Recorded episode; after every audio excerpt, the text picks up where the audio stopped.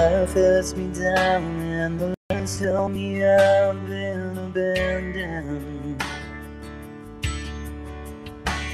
When the darkness surrounds and it seems that there's no hope inside,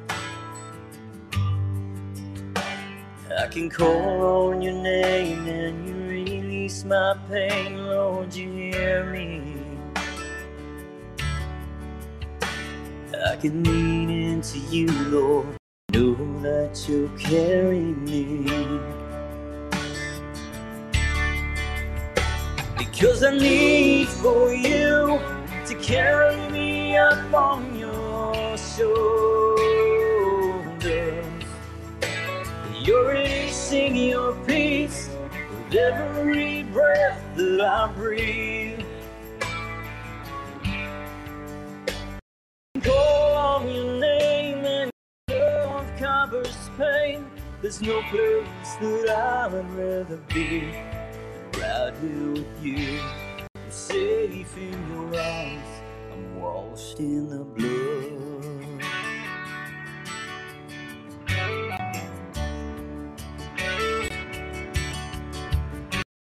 Fear is the enemy. Left to its lies, it'll break me. I won't be led to believe that all feelings I have should be trusted.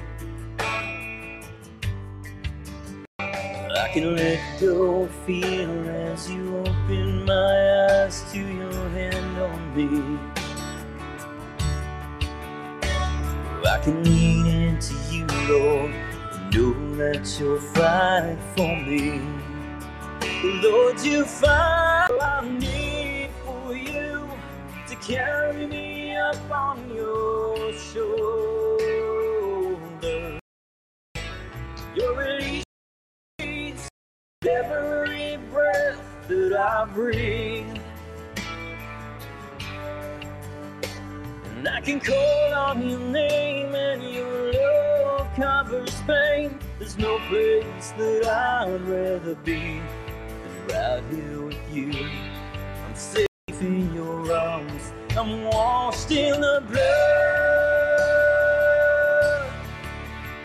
You see all of the lies that fill up my mind. They come straight from the voice of the enemy.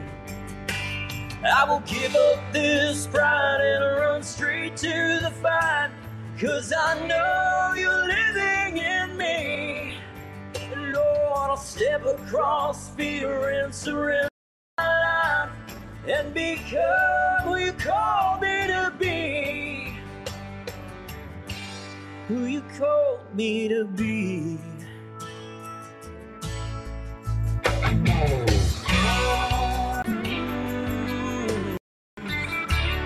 I will trust you, Lord, because I need you to be up on your shoulders.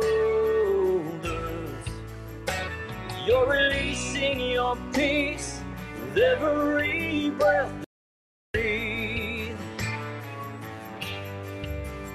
Lord, I call on your name, and your love covers pain. No place that I'd rather be right here with you. Safe in your arms. I'm washed in the blood. I'm washed in the blood. I'm washed in the blood. Lord, I'm washed in the blood.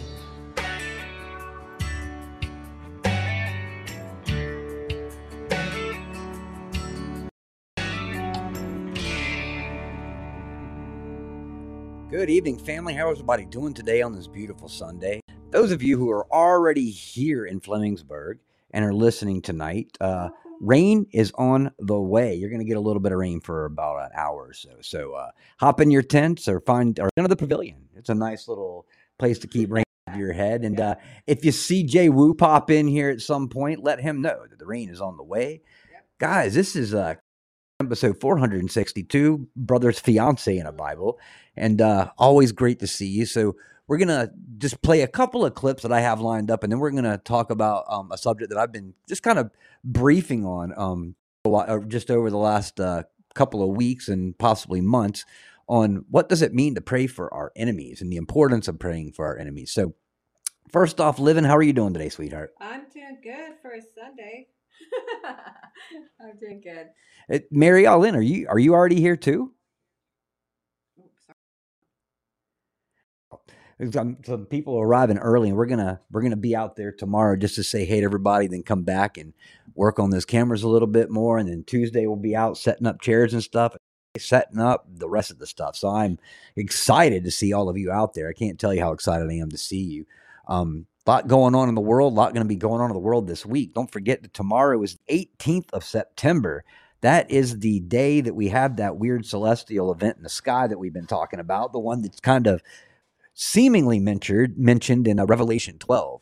But uh, first off, um, we found these literally right before the show, and I was going to go right into the topic tonight, but uh, Libin found these and sent them over to me. So I'm going to play these for you. So this one right here is pretty interesting. You know, like I said, as much as you read scripture, sometimes things don't grab you until you try to put them in context of what we're seeing today. And we joke a lot about zombies.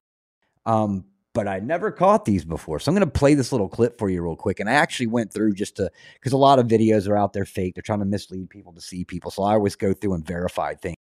Literally, it's in scripture. And I don't know how I missed it before. Check this out. Does the Bible talk about the zombie apocalypse? Jeremiah 19 to 9. Their sons and daughters, and they will eat one another. Ezekiel 5:10. Therefore in your midst parents will eat their children and children will eat their parents. Luke 21:30. Be always on the watch and pray that you may be able to escape all that is about to happen, and that you may be able to stand before the Son of Man. Share to warn others. Weird. I know. Oh my. That was like literally that was the words that came out of my mouth. That was like, oh my.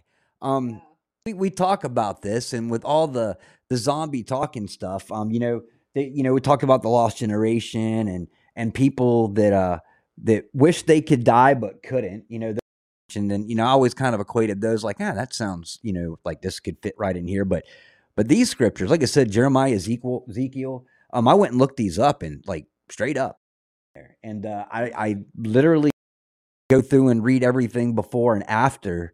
Um, I just don't see what other context they could be talking about. You know, talking about eating your parents and eating the man and so forth. So interesting stuff. And uh, remember that the uh, emergency alert is going to be on the 4th and then possibly on the 11th. We talked about that episode about them sending pulses out, and um, Todd Callender from uh, um, CloutHub, an attorney, actually mentioned the effects that it would have on those that are vaccinated. So right now, over in uh, India, they are on lockdown. I guess they're broken up into like eight um, different zones in India, locked down because of the Nipah virus that apparently has no cure and kills 75% of the people. Once again, more than likely just the next scare, because I've been saying for a while that people are over the whole COVID. And there's a point where they're going to have to use something a little bigger to get people to kind of fall in line. And, you know, just the scarier disease, the scarier the disease, the better, I guess. But nonetheless, um, I know that Great Britain or at least England is putting up quarantine tents and getting ready for that too. But um, those of my family that live over there in Great Britain, England particularly, um, or that have been over there, understand that there's a there's a big Indian population in England, um, London area especially, but in other areas as well.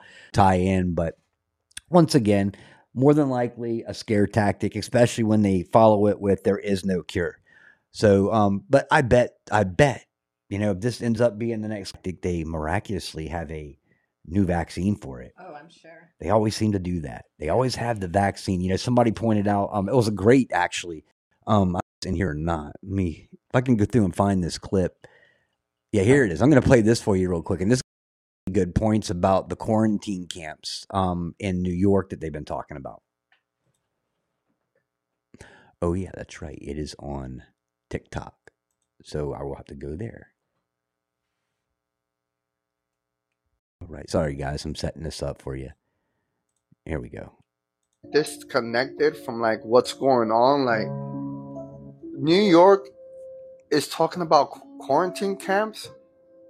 When that we don't even wear masks anymore.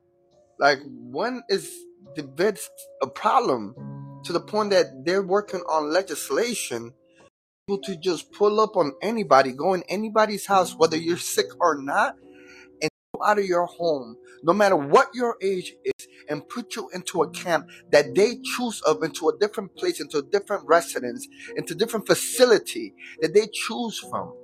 Like, what is this happening? Hear it to me. You know what I'm saying? What's on in New York? Crazy to me that this is being debated right now whether this legislation should not like they're appealing it. It's being a you know what I'm saying? Like and I'm just hearing about this and I'm like, when was the vid a problem? I thought this wasn't a problem no more. And now they're saying there's another wave coming. How do you know another wave is coming? Can you see it? How you can see the hurricane? Is there is there is there a radar or something that you can see it coming? How can you see how can you see this coming? How can you see that coming? Do you guys? Do you guys? It seems like you guys know something that we don't know. So since you're telling us, giving us hints, can you give us a little bit more hints? This is crazy to me, bro. This is crazy to me, bro. New Yorkers, we need to wake up, man. We need to wake up. I'm gonna go do more research because I don't know what's going on. If anybody knows, if, if I'm tripping, just tell me in the comments, please. Tell me, no, no, you you're bugging out. You misread that, or I know what I'm gonna hear in the comment section already. I'm gonna hear more things that I even know. So he's got some really good points. Um, you know, first off, it's amazing how they always know what's coming, when the next variant's to be, and and roughly the time period that it's going to be breaking out. And he he compares. He's like, what do they have like a hurricanes? I mean, he's got a good point.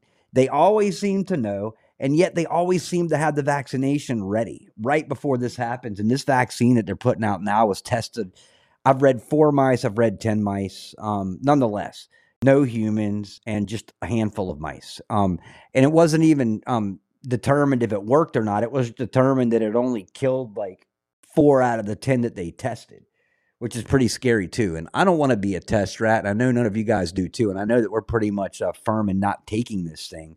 But uh, always amazing how they always seem to have the vaccine ready right before the next pandemic, which they also seem to know. And those things are pretty impossible to predict. So um, it's because they're creating these things, and we all know it. Um, I'll tell you the hardest thing about watching this video. I know you guys couldn't see the video, but he's holding uh, iPod earphones, ear all the wires, and there's like eight pairs, and they're all knotted up. And the whole time I'm watching this video, my OCD side's going, just just hand that to me, man. I, I will untie all of that. right. So next we got uh the next video I'm going to play um day and this is um air traffic doomsday plane in the air but this is pretty interesting not just that the doomsday's in the air because they, they do fly these things frequently um but it was what took place with this not too far before a lot of stuff going on remember the 18th is tomorrow with the celestial event but there's also a lot of political things going on um day before they were supposed to have those peace, the peace talks I was talking about between Israel and Palestine, um, Palestinians backed out of it. Um, so we'll see where that goes tomorrow. I know that Russia and China were coming out again today talking about all the bio labs that we had in Ukraine, which is good because I'm glad that they're talking about those finally. And then uh, what was it last night? They were talking about uh, Putin um, threatening a nuclear bomb yeah. on America. And pretty much guaranteed that he didn't say that. Yeah. It was more than likely our government trying to once again turn us against and, and start freaking us out at all. But yeah, nothing surprises me at all, Steve. All. But I'm going to play this clip for you real quick. And this is the one about the doomsday. It's Greg here, aka NY Prepper. It is Sunday, September 723, and I have an emergency alert to share with you guys. Now it is 1:15 p.m. Eastern Time here in the United States, and we have a U.S presidential doomsday plane up in the air with its transponder off over the Midwest, and it got aerially refueled by a KC 135 Stratotanker, and then it shut its transponder off. Very, very strange. And we also have a U.S. government VIP plane heading towards a U.S. government doomsday bunker in Nebraska in Offutt Air Base, home of all at time. So let me just share some of these uh, flight paths with you so you can see what's going on. So this was just about an hour ago. This is a presidential doomsday plane here, an E-4B Nightwatch that took off from Offutt Air Base at the same time as a Stratotanker took off from Lincoln, Nebraska. And they both met in the air. And then after they met, the presidential doomsday plane turned its transponder off in northeastern Kansas. These doomsday planes are for the U.S. president to command our military in a cataclysmic event such as a nuclear war. Okay, these are specially designed planes that are resistant to EMPs, and they can also send out uh, VLF messages to our nuclear uh, forces, our submerged nuclear armed submarines, and our uh, bomber force. It's, it's great. Yeah, so interesting stuff. And, and Comvet 67 says fighter escort. To me, I sounded like there was a fighter escort um, as well as a refueling in the sky. And they do do drills and stuff like that. But it's interesting that they actually turned off their uh, flight tracker, which generally what um, the, they generally don't turn those off unless they're using them for a reason, not just tests and stuff like that. So, um, interesting stuff, especially knowing about the celestial event. Like it's kind of biblical. Like I said, go read uh, Revelations 12, and it called you know the sun in the womb of the and the moon below their feet and all that kind of stuff, which we're going to be seeing tomorrow. We talked about it a little bit on Thursday when uh, John was on. So enough of the uh, videos for today, but interesting stuff. Yeah, we've covered uh, aliens and zombies and doomsday planes. Oh my! And then uh, quarantine camps. And we all know what those quarantine camps are. Those aren't quarantine camps. They're not because they're worried about people getting sick. Those are dissenter camps. That's what I'm going to call them dissenter camps. So if you are one refusing to wear a mask, one refusing to get vaccinated, where are you going to end up going? Mm-hmm. That's my guess. And like I said, these are, they're all appealing it now. So they've already been overturned and they're appealing. It's no different than what they just did in New Mexico when um, Grisham put out that order to take the ability for people to carry guns with them. And then the Supreme Court was like, nope, can't happen. And then they ended up appealing it. So they're they're working they're working hard and fast right now. They're doing everything they possibly can. So it just gets a little bit unnerving. And then uh, I got a list of, of a bunch of things that are going to be taking place on the 23rd. If you guys remembered, on the 23rd of uh, September, I played a video of like 20 different movies that literally had September 23rd as the day that like we were hit by asteroids or portals opened or something like that. So on that day, there's a lot of political stuff that is happening around the world too. And I had it saved. And of course, they have more than likely removed it. Not not a big surprise. So um then this thing right here, I'm going to go real quick back into the whole burgers, guys. I know burgers sound awesome. They sound like a phenomenal idea. You know, you can get 100 burgers for a dollar. Um, but I wouldn't recommend it because uh, keep this in mind. They don't even hand out free nugget sauce at any of these fast food restaurants. So why would they give you a penny burger? Um, I, my guess is they're they're gonna make us a bunch of lab rats. So I'm gonna play this this little quick video. This guy's talking about it, and he's once again, um, nothing is really free. So there's something behind this. There's something behind penny burgers, and I, they're doing it what multiple restaurants like Wendy's, McDonald's, and places. So I'd recommend not eating those. So Wendy's is selling burgers for one cent. That means you can get a hundred for a dollar. Right off the bat, I'm gonna go ahead and tell y'all this for testing purposes only. Experimentation purposes only. Yes, they're experimenting on people for years. And it's common sense that is something in these burgers. And they're distributing these burgers to see how people are going to react to them or seeing how their experiments are going to turn out. So if you buy these burgers, just know that you were part of an experiment.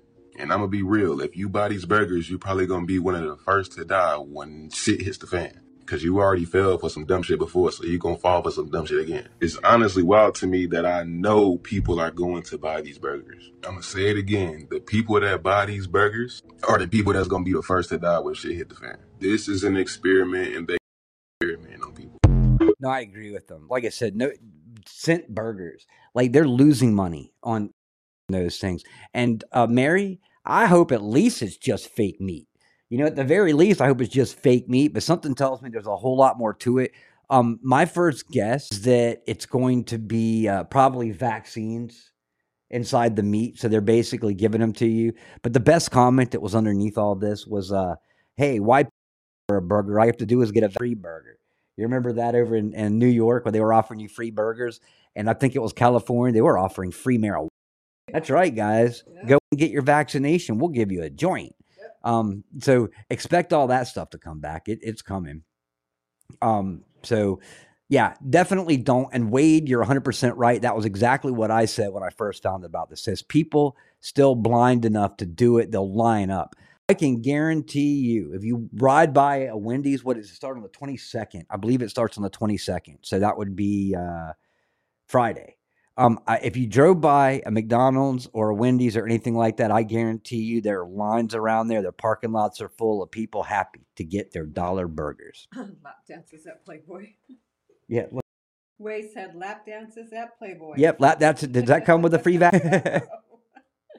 yeah. We're gonna start pushing all the crazy stuff out there. You guys are smarter than this, and like he said, um, people were dumb enough to fall for the other tricks before. They'll be to line up for penny burgers.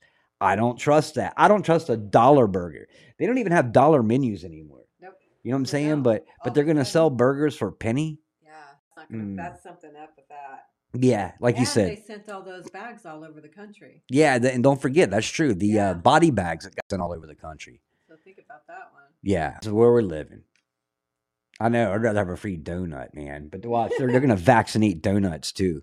And then the sourdough mix. That's just that's like borderline blasphemy. Yeah, right. So- Exactly.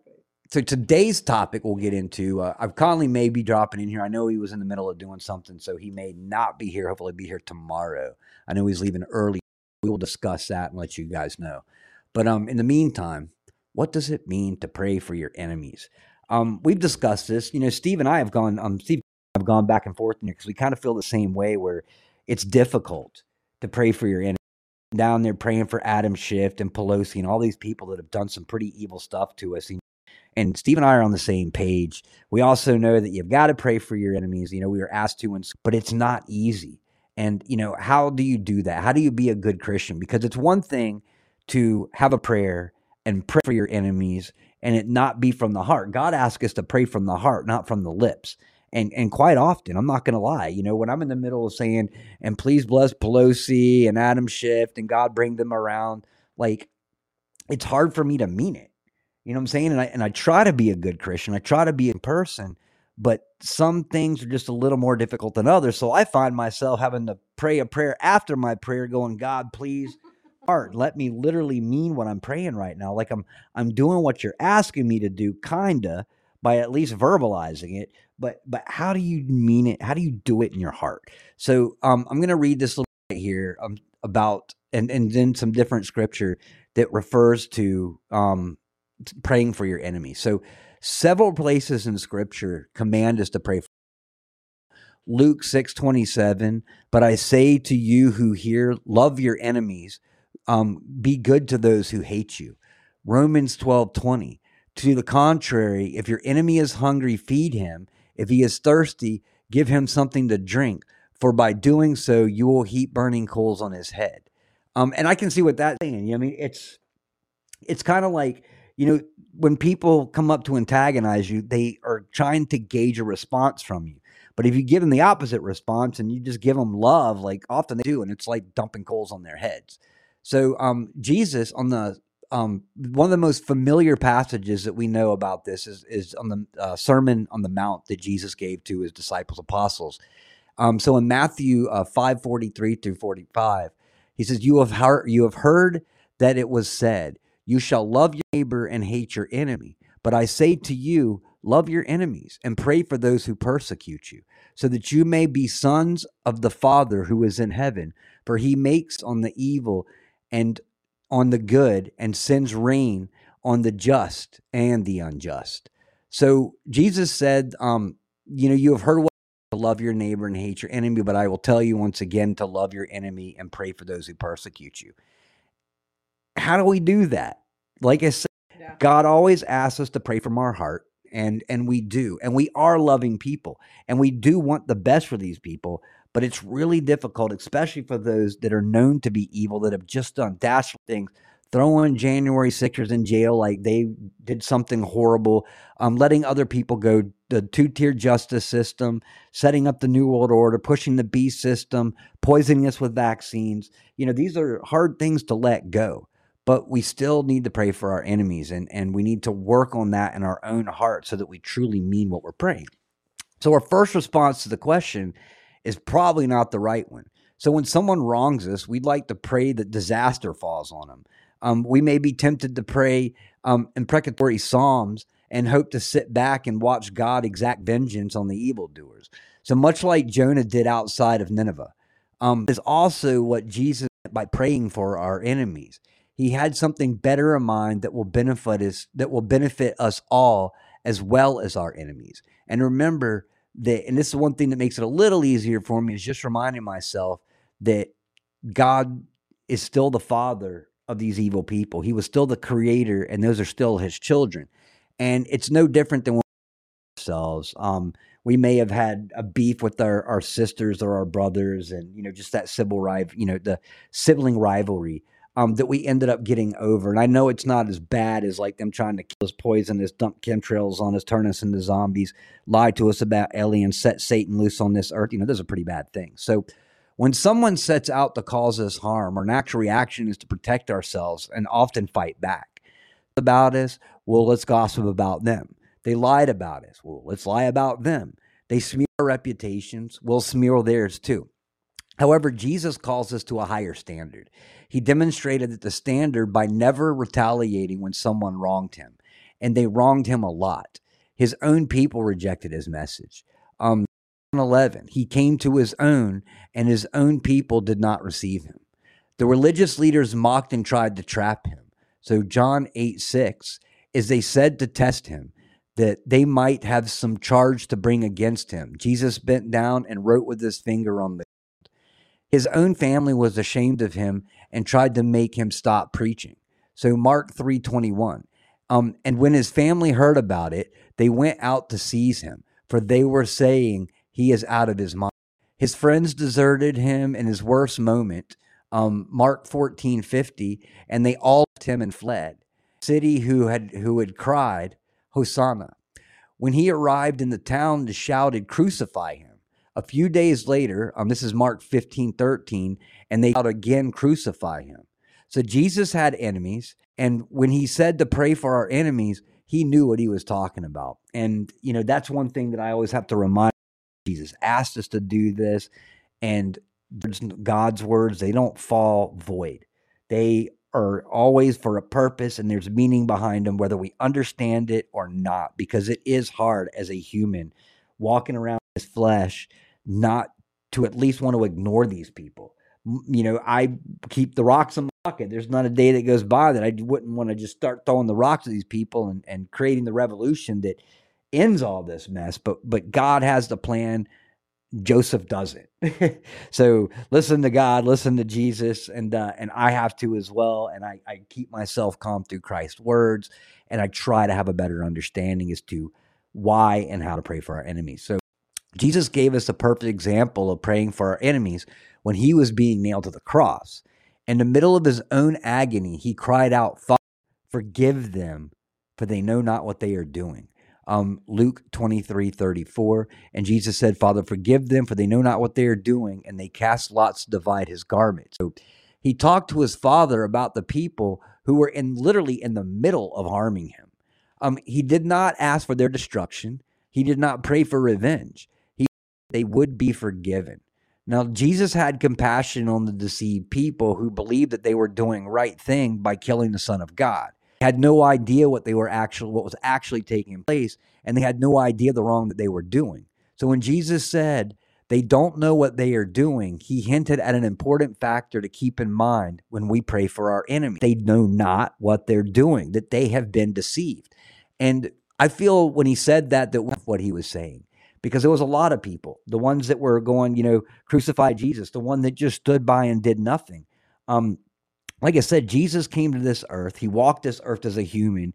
He saw firsthand what was taking place in this world. He knew that we were being deceived from every angle. He knew that even the churches had been infiltrated and were deceiving the people because, especially at that time, who had a Bible?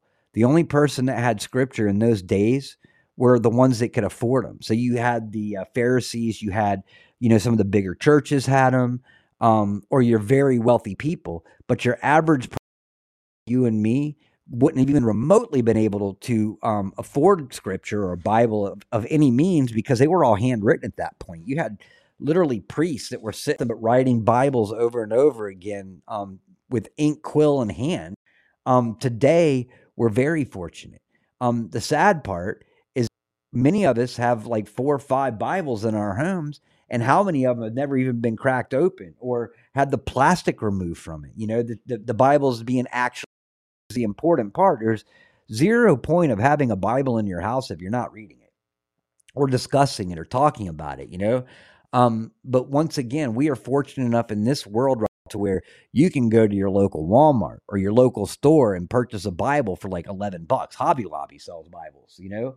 Um, you know, so we are fortunate enough to, but we're also probably had more people that were interested in scripture at that point than we do today which is why we're trying to get people closer to God. And I'm seeing more and more people reach out to God in great ways. Um, people ask for prayer. It's always a good starting point. Um, but we discussed last night the importance, you know, what happens one day if they burn all the Bibles oh. or try to remove them from us? You know, the Bible needs to set in our heart so that we can still, you know, if not. Yeah, yeah, yeah. Bury it in the backyard. I've, I've got a couple buried yeah. around here. I talked about that as well. Um, but the key is is at least understanding the stories you know we we had a conversation last night like jeff is one of those brothers that, that has a great mind for scripture insidious the same way she can go right to scripture she you see how fast she posts stuff right here in, in the chat um i'm one remember the verses word for word but i can remember the story you know i think matt and have kind of thing you know and the key is getting the message across that's the important part of the written scripture is getting that message across so that people understand the parables that Christ talked about as well as the laws of the land um, that were given to us in the Old Testament. Um, understanding why Jesus came here, what he was teaching us, the importance of the sacrifice, what the apostles and disciples did, understanding how similar what they dealt with back then we are dealing with right now as history repeats itself and it's repeating itself right now. So, um, like I said, it, it's one of those things. It's not just important to own a Bible. It's not a talisman. You know, it's not like a fancy little medal that you hang around your neck to protect you. It, it, it's meant to be read, understood, and like I said, at the very least, understand it well enough to where you can tell the story. Um, you know, because it's like me. I, I, said last night that I would be better off um, teaching. I would be teaching adults, and it's because you know you you read a verse or scripture to children, they're gonna not they're gonna be like, huh? You know, kind of like I was when I was younger reading scripture. It didn't make any sense to me. But then you've got the people that understand it, that can tell the story in a way that the children can get enthralled in and and, and remember it. And that's one thing that I loved about the parables of Christ. It, to me, stories are easier to remember written context. Um, it's always been easier for me to remember a story. You know, so that's why I loved about the parables is because, you know, he told us kind of interesting ways that brought everything together and made it a little bit more easy to digest, understand, and more importantly, carry with you so that you could um, tell those same things to the other people. So, the enemies that we pray for hurt us from their own world of hurt. Um, and that's true. It's people, it's like when people accuse you of doing something, it's more than likely they are responsible of doing the same thing themselves. And if they can do it themselves, they're you can too. Well, it's the same thing right here. Is the enemies that we pray for um, hurt hurt us from their own world of hurt and lack of understanding. So their thinking may be influenced by the devil. In Second Corinthians 4 4, um, in their case, the God of this has blinded the minds of the unbelievers to keep them from seeing the light of the gospel of the glory of Christ, who is the image of God. So their attitudes may have been shaped by the past wounds um, in Judges 15 7, it says, And Samson said to them, If this is what you do, I swear I will be avenged, avenged on you, and after that I will quit. Their actions may have been manipulated by peer, um, by peer um, in two, 2 Kings 12, 13 through 14. But their um, were not made for the house of the Lord basins of silver, snuffers, bowls, trumpets, and any vessels of gold or silver from the money that was brought into the house of the Lord. For that was given to the workmen who were repairing the house of the Lord with it. So none of the none of this excuses behavior or minimizes the damage that they cause, but it does help explain um, um, the way of the matter. People do what they do for their own reasons. They may not be valid reasons, but they seem to be the ones um, who hold them. So, how to pray for those that have hurt us and never tried to make right? Um, first, we can pray that God will open their eyes and their hearts and that they will be enlightened. And that's what I have to pray for is that they reach out to God so that God can give them that understanding, that wisdom and discernment that they may not have. Because you got to remember is that they may have been influenced. We, we've talked about this before is that a lot of these evil people were born into this. You know, so their parents were part of some old Canaanite society. How many generations were raised to think and believe the thinking and believing today? I always use Anderson Cooper as an example because he was born into it. Like his parents were evil, and from a little kid, he was taught to be the way that he is. And I've said before, is it's harder to unlearn than it is to learn, especially when you are in these societies around you influence you from every angle because the bloodlines are deep. They run deep and they're all around these people. So, um, so their hearts that they will be enlightened about truth. And so in Ephesians 1:18, having the eyes of your heart enlightened, that you may know what is the hope to which he has called you. What are the riches of his glorious inheritance um, in the saints? So when enemies set themselves against us, they lack understanding. They are reacting from the flesh instead of responding from the spirit. The devil um, tries to control your spirit, but he can't control the spirit. God owns that. And no matter, you know, people say that they sold their soul to the devil, you can't. You're not selling property that's yours. It, it belongs. You can take it back, and and I do believe um, we've had discussion before when Jeff was on. You know, those that sold their soul to the devil, I believe, can be redeemed because you can't sell something that's not yours, and then God will take that back. Or you know, and I believe that repenting um, coming around to God, accepting into your heart is the very least, the first thing that you've got to do in order to, to get your soul saved. But I believe that even those that had sold their soul to the corporation, devil, and so forth can be saved in the long run, which is why, once again, we've got to pray for our enemies, even those that do the most harm to the world, that do the most harm to us and the children. We always have to accept in our minds that they may have been deceived and they know not what they are doing, just like Christ said on that cross. So we can pray that God will open their hearts with understanding so they will learn from their mistakes and grow wiser. Um, as we pray for our enemies, we can pray for their repentance. So in 2 225, correcting his opponents with gentleness, God may perhaps grant them repentance, leading knowledge of truth, um, and that knowledge wisdom. So it is God who softens hearts enough to um, for repentance. When we pray for our enemies to repent, we know that we are praying in accordance with God's um, will because He also desires their repentance. Remember, God never gave up on us, Mm-mm. so we can't give up on them. And God will never give up on them. But the more that we have, more of us that come together in prayer, the more likely we're going to change those hearts. Even the most evil, with like, the Schiffs, the Bidens, the Obamas, this is um, the Schwabs, on and on and on. This is the power of prayer and groups. And, you know, we're going to definitely dive into that this week um, at the Bards, coming together in prayer, praying for this nation, praying for this world. So we pray for our enemies to repent. We know we are praying in accordance to God's will. So in Second Peter, the Lord is not slow to fulfill his promise, as some count slowness, but is patient towards you not wishing that any should perish, but that all should reach repentance. And we have, God gave us patience to where we are today. And they will bring, eventually bring those other people who are willing to listen. Um, but it all starts with prayer. And the more people that have, you know, like I said, we have faith in God, we should have faith in those other people that God can work in their lives to change them to the point where they do repent. So when we pray for our enemies, we can ask um, that our hearts will remain soft and useful if the Lord wants us to accomplish his plan in the lives of our enemies.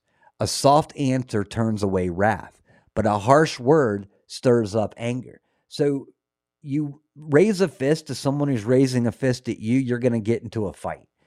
Say calm, gentle words to the person that's raising their fist, the ability to diffuse them, to calm them down, have a conversation, and get to the answers that they're looking for and that, that you're looking for, rather than exchanging blows, which ultimately just ends up in a bloody mess. Um, so Proverbs 15 1. A soft answer turns away wrath, but a harsh word stirs up anger. So when we return anger for anger, wrong for wrong, we put ourselves on the same level as our enemies, and we don't want to be our enemies. We want to do the opposite of that. And I'm not saying that you shouldn't be able to defend yourself, you know, because if someone's just screaming at you, we got to remember it's just words. You know, words don't harm us. If someone's swinging an axe at you, that's a whole different story. God also wants to protect ourselves and protect our families. Um, and God will protect us in the meantime as well. So when we respond with kindness and gentleness and mercy, the situation is often diffused within moments. Nothing is more convinced, nothing is more convincing than a general response to a hateful or a rude action. It's what turning the other cheek is all about. So you in, in Matthew 5:39, but I say to you, do not resist the one who is evil, but if slapped you um, on the right cheek, turn him um, turn him the other also. Um, and you know, I've I think I see two different views of that particular one because I also we discussed it before as well, is that you know the the plebes, the underdogs, the the slave would get slapped on one side and the elite would be slapped on another you know? So i've taken it in both ways is by turning the cheek you're saying no treat me as an equal.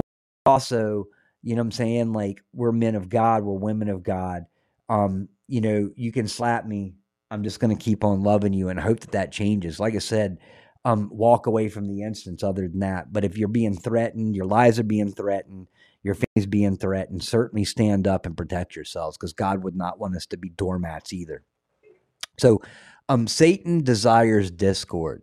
So he tries to stir up our um, fury and he coaches us to respond in kind. We should pray to the God keeps towards the offenders so that his goodness will be revealed um, to them through us.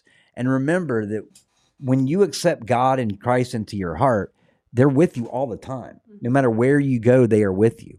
And by showing hate, you're certainly not showing Jesus. You're you're going into what the devil is trying to get you to do, and that's to react way.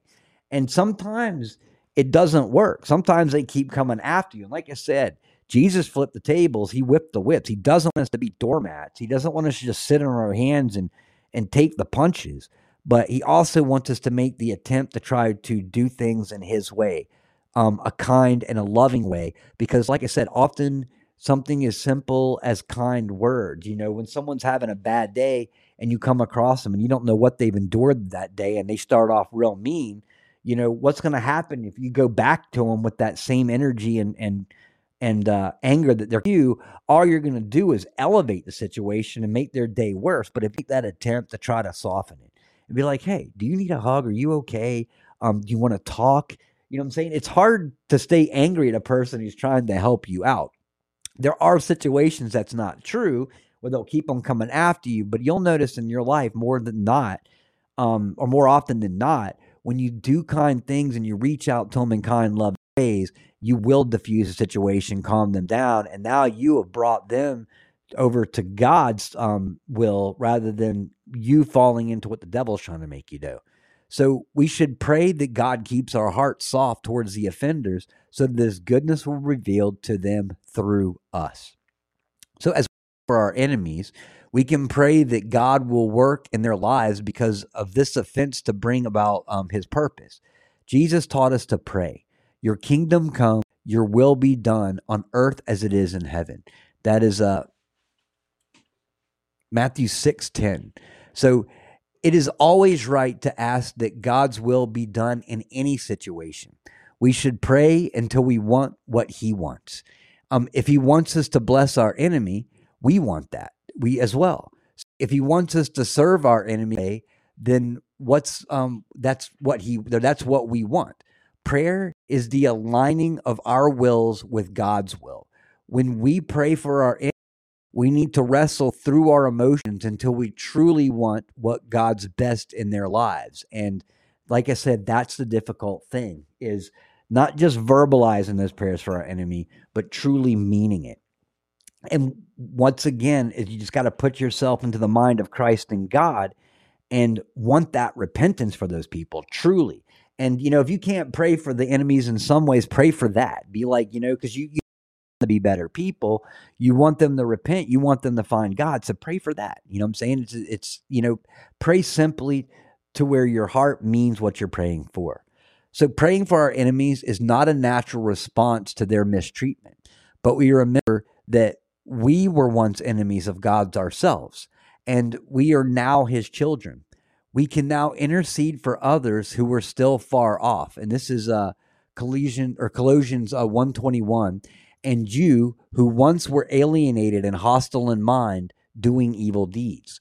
Um, in doing, we keep our own hearts free from bitterness. And this uh, Hebrews twelve fifteen, see to it that no one fail, no one fails to obtain the grace, that no root of springs up and causes trouble, and by um, by it many become defiled. So in doing so, we keep our own hearts free of bitterness. In praying for our enemies, we become more like Christ and we keep ourselves in harmony with God's will, which is how every human being will be um, will be or designed to live. So we need to find this in our hearts. And like I said, the reason that I'm bringing this one up is because I wrestle with this one all the time. Um, I, I sometimes I'll pray and it does it falls void because it's not necessarily coming from my heart. It's coming um, because I know that it's right. I know that God asked this of us, but it's not easy to forgive um, some of these people for what they've done, especially when you think about what's happening to the children, especially when you think about what is uh, going on in this world with these vaccinations, with the push for the beast system. But then once again, remember this they have been deceived like we were deceived as well. And we may have been doing exactly what they were doing and falling into this line if we didn't know Christ. Christ is the reason that we see what's happening now. Christ is the reason that we know now what's under that veil. Christ is the reason that, you know, we enough to have God's light shined on that deception to be able to see it and understanding that relationship, understanding the verses in scripture, we're also able to see what God has um, put in man's heart to prophesize within Scripture, which we're seeing unfold every single day. So never ever forget. I said before, never forget where you were, and then put yourself in the position of others, knowing that they are where you were, and then remember where you are today, and that they can be in the same place that we are. Once we broke that deception once we broke that the hold that the devil's held on us, once that temptation and the evil were removed from our lives, we had that relationship. Lives became very different, and then we were able to talk to God or understand that God was talking to us in order to listen. Those other people need to find that too. So importance of prayer. So be honest with God. Um, um, using use God's word. So after I prayed, I opened the Bible. Five. I read Jesus's word in verses 40 through to 46. You have heard that what is said, you shall love your neighbor and hate your enemy. But I say to you, love your enemies and pray for those who persecute you, so that you may be sons of your Father who is in heaven. For he makes his sun rise on the evil and on the good, and on the just and the unjust. For if you love those who love you, what reward do you have? Okay, Lord, I pray, work in my heart and in Bess Show us that we're on the same team, your team. Heal this wound in my heart, heal the wounds in her heart. Help both of us be the daughters that you've de- you've designed and you've deemed us to be. Um, multiple things. Um, there's multiple scriptures um, within the Bible that refer uh, praying for your enemies. Um, So Luke 6, 27 to 28, but I say to you who hear, love your enemies, do good to those who hate you, bless those who curse you, pray for those who abuse you. Matthew 5:44, but I say to you, love your enemies and pray for those who persecute you. Matthew 5, 43 to 44, you have heard that it what is said, you shall love thy neighbor and hate your enemy, but I say to you, love your enemies and pray for those that persecute you. Luke 6:28, bless those who you, praise those who abuse you. Proverbs 24, 16 through 18. For the righteous falls seven times and rises again, but the wicked stumble in times of calamity. Do not rejoice when your enemy falls, and let not your heart be glad, lest the Lord see it and displeased and turn away his anger from him. Like I used the example earlier about your siblings imagine how many times we've been upset with them we never turned on them. You know we, we ended up coming and most of us ended up gaining bonds with these siblings. Um you know it's the importance of not you know wishing ill on your enemy. Like it's laughing when they stumble because remember technically they are all our brothers they are all our sisters in the eyes of god. And would you want your sister or your brother to fail? No you would because remember when you do harm to others, you're ultimately doing harm to our to yourself. When you do well for others, you're doing well for yourself. You are serving God's purpose, you are serving God's will. Amos 111, thus says the Lord, for three transgressions um, and for four, I will not revoke the punishment. Pursue brother with the sword and cast um, off all pity. And his anger tore perpetually, and he kept his wrath forever. Um, you know, letting go of this stuff, holding on to grudges is not healthy for you. Holding on to pain, holding on to fear, all of these things are designed by the devil and they ultimately deteriorate. They're they're kind of like a virus or a disease. If you can't let go of something, you're going to think about them. It's going to make your days not as good as they could be. Um, you know, I'm going through the things in my life right now personally that um, I'm dealing with, where I'm having to put myself in the same boat and remember, you know, it matters not what other people think of you because it does. It'll bring you down. And you just got to go into whatever you're doing. I mean, it's not living, by the way. I'm not going to stress that. she never look at me. not you. Um, you know what I'm talking about. Yes, I do. And it's a matter of persevering and pushing through this. I, I say what my granddad used to say to me a long time ago: "What other think, what others think of you, is none of your damn business." Yeah. And and it's true. Um, we don't we don't gain our own worth through what other people think of us because they may not be in their own right mind. We we we gain our worth through what God thinks of us or, or serving His will and doing um, His service. That is all that really really matters. And you know it, it matters what God thinks of us when we're standing up at those gates of heaven, whether He lets us in or not, or whether He says, "I never knew you." Um, you know, so go of all of that negative that people try to push onto you and once again pray for those people because our prayers are so powerful. It's one of the greatest gifts that we ever had. And uh, we will get through this together. Like i said if you're having a bad day and you can't something reach out to one of the many other christian family that we've got right here and i can promise you that we'll all end up coming together and uh, live and remind me to those KC stickers Yeah. that we've got. I know. I just asked that. So, hey, Truth Patriot, um, email me and we'll send you some. Yeah, exactly. So we we have some, and we'll get some more made at some point as well. So uh, I'm going to read a couple of more before I get into prayer. Um, you know, so First John's five fourteen, and this is the that we have had toward him. If we ask anything according to His will, and He hears. us. Um, remember, you know, we can't pray to destroy something. You know, God's the only can do it. It's His timing and His will, not ours. You know, you're no better than your enemy when you're wishing harm on somebody. And I fall for that. I, I do that quite how many times on here, man. I can't wait till they're hanging from a rope, you know. Um, that's the human side. We've got to let go of that. Like I said, God will take care of that nasty business. Um, our job is to keep on being motivated, holding that line, staying, spreading the gospel, pray, trying to bring other people that narrow path and building our army.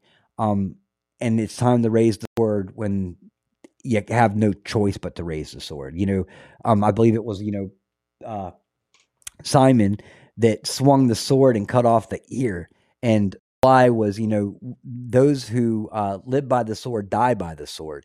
And he wasn't saying don't use the sword. He was just saying that don't let that, that can't be your go to.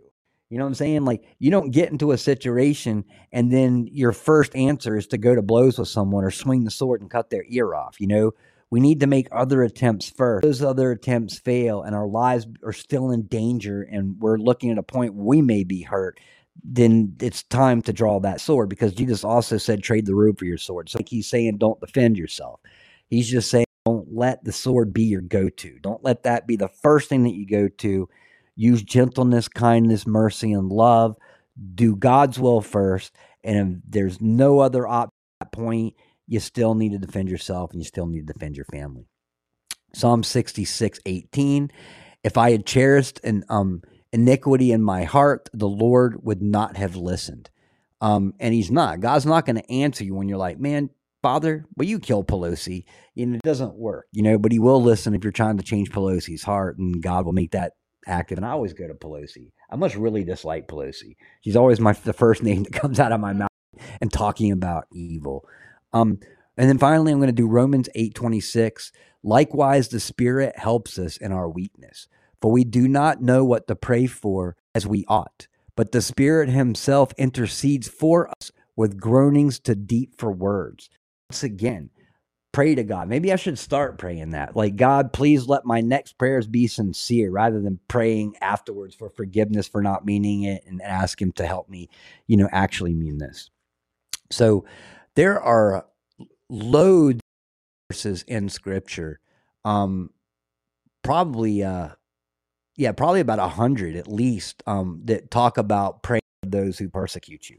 And right now, you know, we've got people that that hate on us. We've got people us. They call us conspiracy theorists. They call us white nationalists. They make fun of Christians and and try to do everything they possibly can. But words aren't really persecution.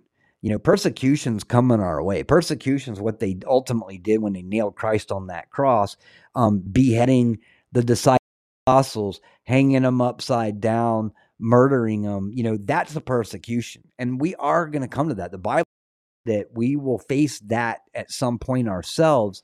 Um, and hopefully, you know, at, we we stay alive and we end up being raptured. Um, but you know, there's there's you talk to many people, and some people think that rapture comes post tribulation. Some think it becomes pre tribulation. Um, I don't have that answer. But I do know that we need to stay in our hearts, stay in love, stay in our faith in Christ during those times.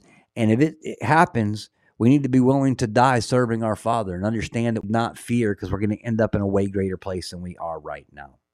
So, um, Livia, do you have anything you want to add to this before um, I go to prayer? Oh no, that was a uh, awesome. That was really well done. Awesome. Great job, Big. Awesome. And uh yeah, exactly. Fear not. There that was mentioned that. so many times in scripture for a reason. It's becoming more understandable because they will use that fear. The devil will use that fear against you. Like I said, um any negative whether it be um anxiety, fear, stress, like any of those things are like it's like a disease and it will hinder you. It'll it'll actually ruin your health as well. But the devil will seize upon that in a minute and with that fear comes doubt because if true, honest faith in our Lord Almighty, what reason is there to fear? You know, worst case scenario, we get killed, um, we end up in heaven, but we are serving God when we died, and we had complete faith in God when we died. So, everyone, um, it is Sunday. We always do the shortened show because we always uh, spend a little bit of time with my mother um, watching uh, "When Calls the Heart." That's kind of the the, the family gathering time. We Yeah, two minutes. exactly. So, um, if everyone bow your heads in a little bit of prayer, we'll get into a little bit of spiritual warfare. Heavenly Father, thank you again for another day. Thank you for speaking to us. And, and Father, I ask that you work in all of our hearts so that we can and truly mean when we pray for our enemies. Dear Lord, the, these times get difficult, and we see every day they just bombard us with the chaos and the turmoil in this world. And we see the hate and the destruction and everything they're trying to do against the innocent children, against ourselves, trying to kill us, dumping chemtrails. And it's really hard to forgive these people when we see what's happening. When we watch our family members die, we watch um, our brothers and sisters get indoctrinated in school. It is so hard to forgive these people, Father. But I ask that you work in all of our hearts every single day so that we can truly mean it when we for it. Don't let it just be banter coming from our lips, Father. Let it be truly sincere coming from our heart and coming from our soul. Dear Lord, we, we do want the best for them. That's without a doubt. We would love to see the most evil people on this earth come around to you, find you in their heart, repent for the evil that they've done, and join our army. Hard as humans, dear Lord, to see that as possible. But we have faith in you and we have trust in you, and you can make this possible, dear Lord. But I also know that you want us to pray, Lord, because when we come to prayer, two or more people, hundreds of people, thousands of people, we can accomplish some amazing things through you. So I ask, Father, that you work in our hearts every single day so that we can truly mean what we are praying for, so that we do have that faith in our that our enemies can can repent and even bigger. Father, I want to ask that during these next couple of days, as people travel to Flemingsburg, Kentucky, that you guide them on the journey, dear Lord, that you protect them all the way here, them all the way home. You protect us while we're at this event, dear Lord. We are praying and gathering in your heavenly name. But Father, I also ask that you let their journey be fruitful. Dear Lord, speak to them, guide them, and give them wisdom and lessons that they're going to learn from point A to point B and then back from point B to point A, dear Lord, as well as what we have right here at this revival that we're going to be doing. Dear Lord, please let everything go as smoothly as possible. Let the speakers and everybody get here safely as well. And let this be an opportunity for us not only to get together and pray, but to love, to hug, to gather in little prayer huddles with one another, to utilize this opportunity, Lord, to have family, to break bread, and to be part of a community that you have always wanted us to be. Father, thank you for these little opportunities that you give us. Thank you for the big ones, dear Lord. Thank you for the family that you have built bigger and bigger every single day. We come together and we we talk about you. We discuss verses in scripture, come to a better understanding, dear Lord, supporting one another as we fall, dear Lord, and lifting each other up to get right back on our feet so that we can get back into this war. Dear Lord, I ask that you remove all evil and temptation from our lives, remove the devil from our lives, dear Lord, as the more we serve you and the closer we get to you, the more the devil wants to attack. They can't get to after our families. And we see that more and more every single day, dear Lord. But I thank you for trusting in us to get us to the point that we are today, for picking us all to be part of this great war that we're walking into. Dear Lord, let us be quite prepared for it. Let us have the discernment, the strength, and the wisdom that we're going to need the closer we get to this battle. Let us understand that the turmoil and the chaos that we're going through right now is nothing compared to what's coming. Dear Lord, let us be prepared for that. Let us be able to endure it without a problem and let us have no fear, dear Lord. On those days, a little, let somebody in this family reach out and talk to us, dear Lord, so that we can just let go of that easier. Dear Lord, thank you for giving us all the missions that you've given us. Dear Lord, I ask that you protect us and walk with us as we further venture into the missions that we're on in order to accomplish the greater mission that we are all together to do. Dear Lord, thank you for giving us the skills and working in our lives even before we knew you, dear Lord. And that reminder to us that those other people that are being evil in this world, that are doing wrong, may be in the same boat that we were at one time where we did not know you. But today, Father, we do and we're serving you and we're making ourselves better every day, repenting to become better people and to serve you in the greatest of ways. But dear Lord, thank you for everything that you have blessed us with, those that we take for granted, those things that we recognize. And dear Lord, thank you for giving us another day. You so see it fit to give us another day tomorrow. Let us make the seconds count. Let us use every moment that we have to serve you, minded that everything that we do, every moment of our lives is because of you. You blessed us with this life. You brought us here at this time for this reason, and that is to battle for you, dear Lord, to be part of your great. And I thank you for having the faith and the trust in our souls to put us here at this time. Could have put us eh, here at any other time in history, but you chose us to be here today. So let us all rise up. Let us spread that gospel from nation to nation. Let us never waste a moment where we can pray, dear Lord, and others. Let us enemies. Let, let us never hold grudges, dear Lord, and let us always be here with our arms open when those people are ready to repent and hear and are start seeking those answers so that we can set them off on that path towards you, dear Lord. And thank you for sending us on these missions. We love you with all of our hearts. In Jesus Christ's name and our Heavenly Father's name we pray. Amen. Well, everybody, I want to thank you so much for joining us this evening for Kilted Christian, episode 462, Brothers in a Bible. Um, we should be back tomorrow. Conley will be today. He'll be taking off very, very early on. Tuesday. So uh, we will keep you updated. As far as I know right now, we'll be having a show tomorrow. Um, if Conley wants to get some rest, we can get completely. And in that case, I will be seeing you guys uh, starting Tuesday, Wednesday, and Thursday. And we'll be visiting, we'll be running out to the property tomorrow just to say hey to those that are already here.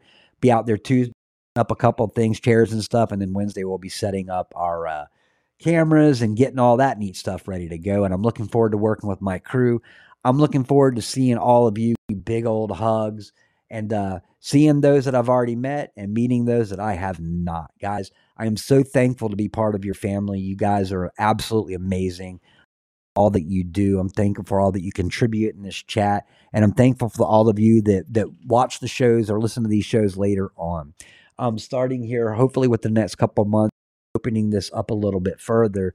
Um, not only be here um, on Podbean for audio, but possibly going over to out and uh, doing a video so you guys can actually see some of the stuff that I'm talking about as well.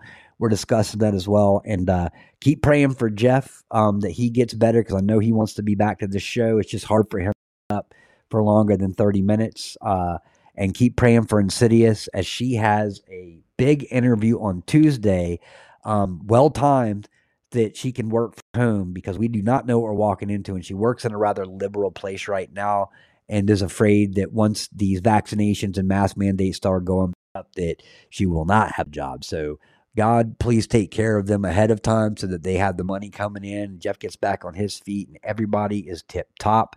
As far as you guys, be very, very safe on your journeys. If you are heading out starting tomorrow, we will be praying for you. We very much. And we will see you more than likely tomorrow night for Kilted Christian episode 463, the Conley Monday. Have an absolutely beautiful night. I love you all very, very much. I will see you all very soon. And I leave you with this.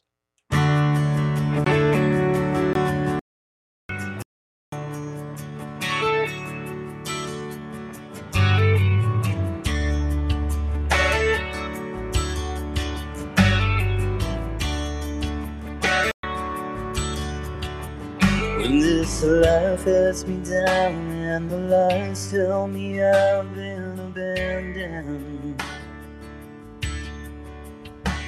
When the darkness surrounds and it seems that there's no hope inside. I can call on your name and you release my pain, Lord, you hear me. I can lean into you, Lord, and know that you'll carry me. Because I need for you to carry me up on your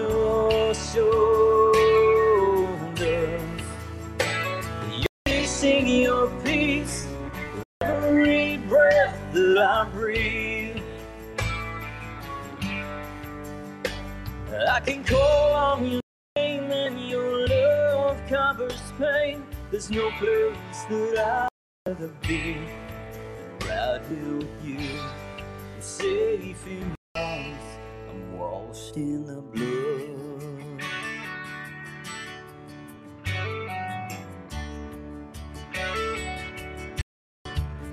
You see, fear is the enemy. Left to its lies, it'll break me. To believe that all feelings I am should be trusted.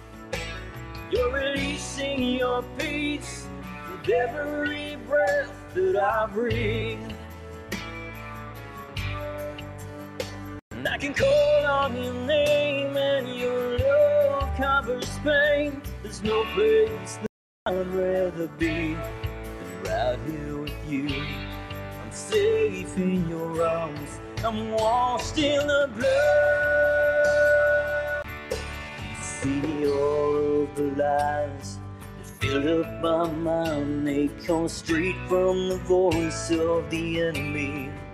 I will give pride and run straight to the fight. Cause I know you're living in me. Step across fear and surrender my life and become who you called me to be. You called me to be.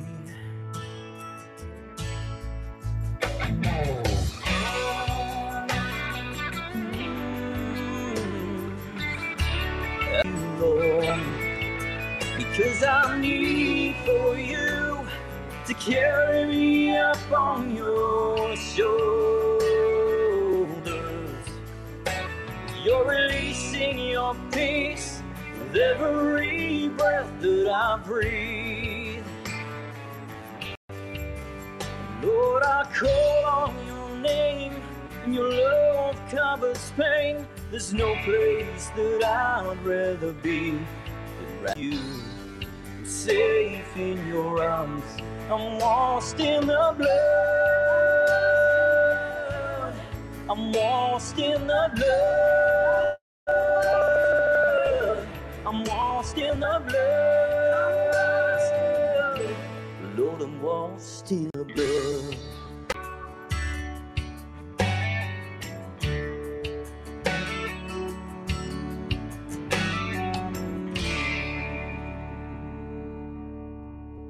Everyone have an absolutely beautiful rest of their Sunday. Go do something you enjoy, read some scripture, pray, watch a good movie, just do something. I'm going to go out and play in the rain here in just a moment. Guys, I love you very, very much. Have an absolutely beautiful rest of your Sunday. Make sure that you go check out Bards FM, Peace Be Still this evening. I believe it's uh I think he's on. I believe it's on midnight tonight. I may be, but definitely go check out to see if it's on. The rest of you guys, I will see you soon. I love you very, very much. Have a beautiful evening and God bless.